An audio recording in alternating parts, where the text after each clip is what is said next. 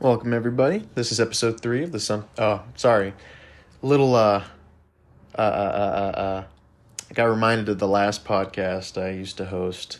It's called Something Simple. Um, anyway, welcome to episode three of the Sinstaline Show. It is currently six forty-five a.m. Um, just you know, not just waking up. I woke up around five. Uh, made my bed, did a little bit of stretching uh, I've been dealing with a shoulder injury for the last couple of months, which has been taking a real toll on my ability to just like want to do anything because everything I do, I notice requires the use of my shoulder. So it's been it's been pretty fun trying to figure out how to um, get around that get around that hump. And it's not like I haven't dealt with injury in the past uh, when I was in wrestling, I fell on my shoulder and like for lack of a better term, I forgot what it was called. I I basically just bent my collarbone. Um, so I went to the doctor and they they took x-rays, but the thing about the x-rays was that they the way like my collarbone ended up like looking, it still like looked fine on paper, but whenever I would feel it, um, it felt horrible and out of place and then so they gave me drugs and then i couldn't i couldn't feel any pain which is great but then i got home and tried taking my shirt off and there was like just this massive pop and i couldn't lift my arm. So that was that was pretty fun to deal with. And then i went to a chiropractor and he was like yeah your your collarbone is fucked. I don't know what to tell you. And I was like, oh, well, I, I already knew that even though the other two doctors I went to um, after the fact said that I was fine. Yeah, definitely. Um, you know, after that experience, I have kind of struggled with the idea of going back to the doctor. Like I, I thought about going to the doctor to figure out what's wrong with my shoulder, but you know, one, it's it's pretty expensive uh, and and two, it's like you know what are they going to tell me? I still have I still have complete range of motion in my shoulder. Sure, I would have like a better idea of what's wrong with my shoulder, and in knowing that, I would be able to figure out specifically what I need to do to rehab it. But the basics are still going to be you know rest, ice, compression, elevation. So I think I think for now I'm just gonna figure out what I can do on my own.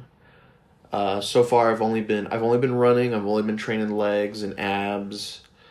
Um, not a whole lot. Not a whole lot of back stuff. Definitely nothing to do with the chest, which is kind of kind of kind of funny because you know, over the years, like when I first started getting into any type of exercise, I was one of those guys who just wanted to get big chest, big shoulders, that was it. And then eventually I got that.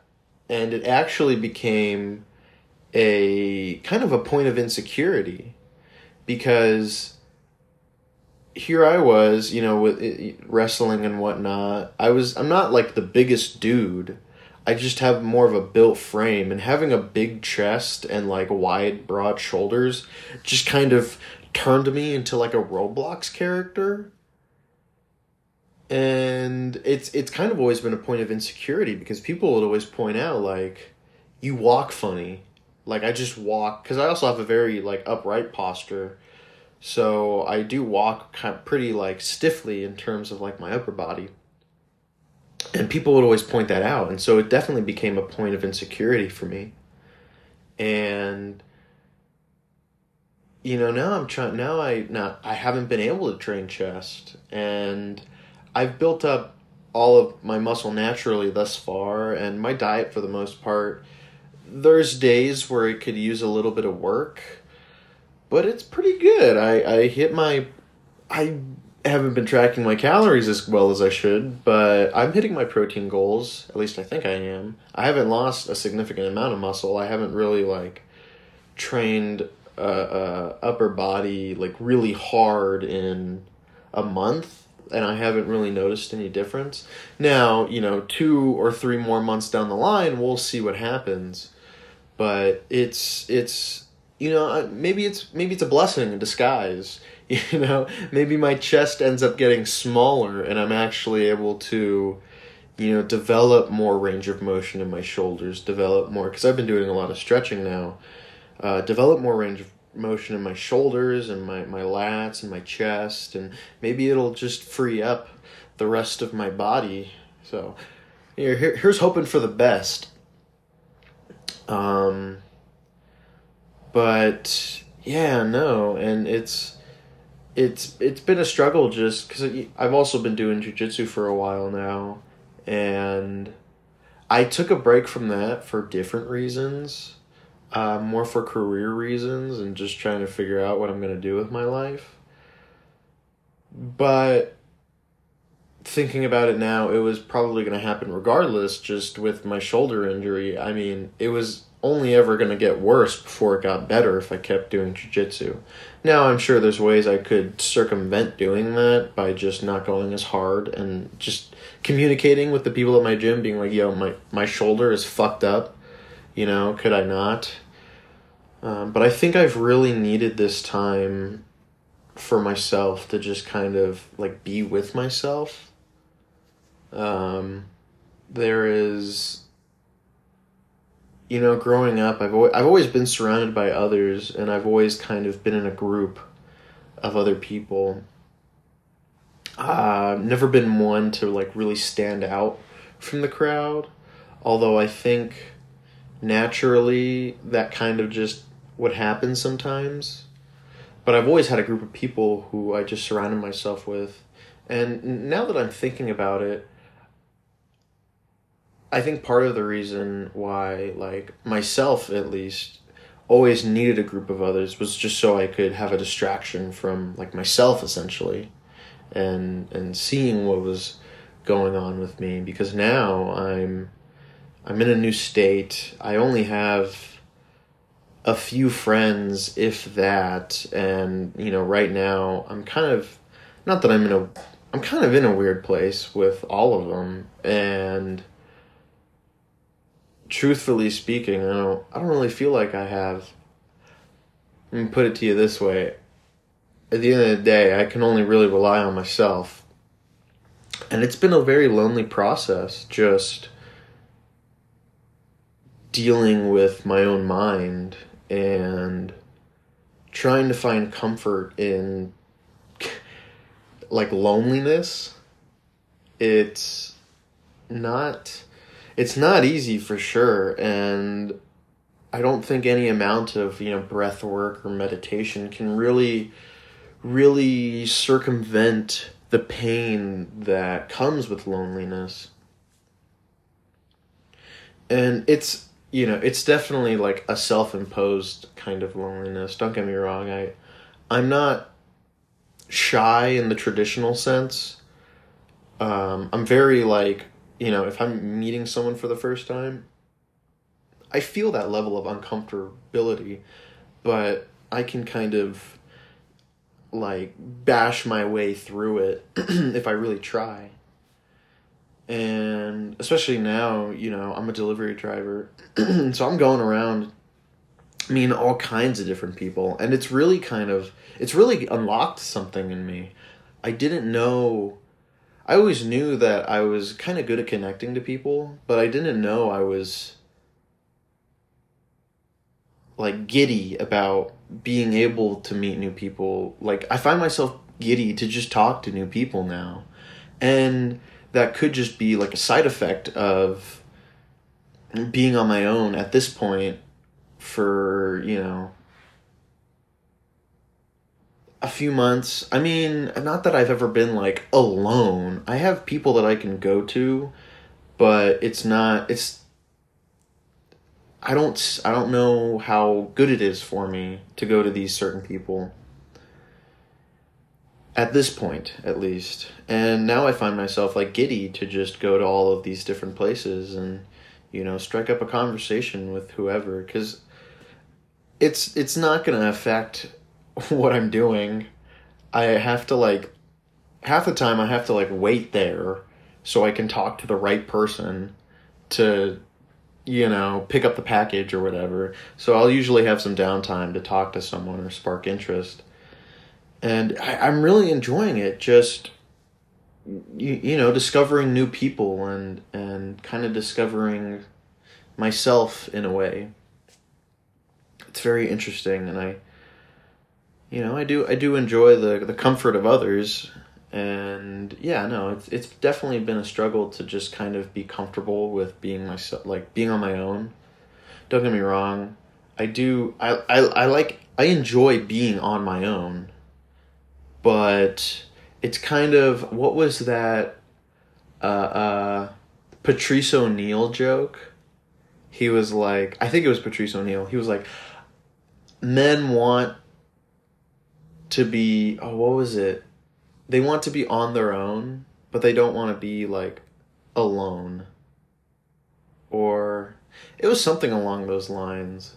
Oh, men want men want to be by themselves, but they don't want to be alone and I real that really rang true to me, you know, and I, I I feel like a lot of people can relate to that. A lot of guys can relate to that, or just people in general, you know. Um, there there is comfort in solitude, but there is a lot of uncomfortability in in loneliness, and coming to terms with that is it's no easy feat in the slightest. But it's maybe that's just the hurdle you have to jump through in life to really to really figure out who you are but yeah you know i it, it has given me a lot of time to kind of focus on the things in my life that i want to focus on and not be so caught up in like what other people want to do like i haven't i've never been to a party and the one party that I have been to, I was like tripping balls on acid and I don't even know if it was a party. There was like 10 people. I I consider that more of like a college function. Um I didn't even drink or anything. So you know, and then I just went I kind of left pretty quickly anyway. I didn't really enjoy it. Um, but no, it's sometimes I do wish I had that lifestyle, that having gone through that party lifestyle, just so it's not a lingering thought in the back of my mind that this could be something I want to do. And I also opted to not go to college, which Oh man, that's a whole other can of worms. that's probably due for a different episode. But I've never been a big party person. I mean, whenever I go to family get togethers or if my parents' friends are having a party, I mean, a, a grown up party is not like a college party, alright? So I guess you could argue I've been to like two, but I just got drunk around a bunch of like 40 year olds that really just wanted to go home and eh. So that's been that the I mean then that was always fun. It was like you get drunk and then you just kind of talk to people and have have a good time. I mean, I guess I've been to like one kind of more legit party with people who are my age. But and that was pretty fun. But there were also like not a whole lot of people I could relate to, so that made it difficult to just be there. Um, but yeah, no, I think coming to terms with being on your own is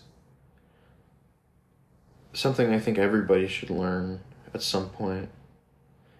Because it's going to come whether or not whether you want it to or not. You're going to be on your own at some point i it's very difficult I think living with my parents only in the sense that I know for a fact they're not going to be here one day. And there's no telling what could happen tomorrow. You know what they say tomorrow's not promised. There's no telling what could happen tomorrow. Who's to say I'll even, you know, have a home to live in tomorrow? Nobody. I just hope I'm lucky enough to keep sleeping on my bed and still have a job and still have a functioning society to go out to. But that's just the that's just the way of life. Um, I think I'm going to keep this episode a little shorter. I mean, not that it's much shorter than any of the other episodes, but I'm I'm pretty happy with where we're at. So, uh, my name's Christian. This has been episode three of the Cinstaline Show. I hope you have a good day, good morning, good night, whenever you're listening to this. And yeah, take care.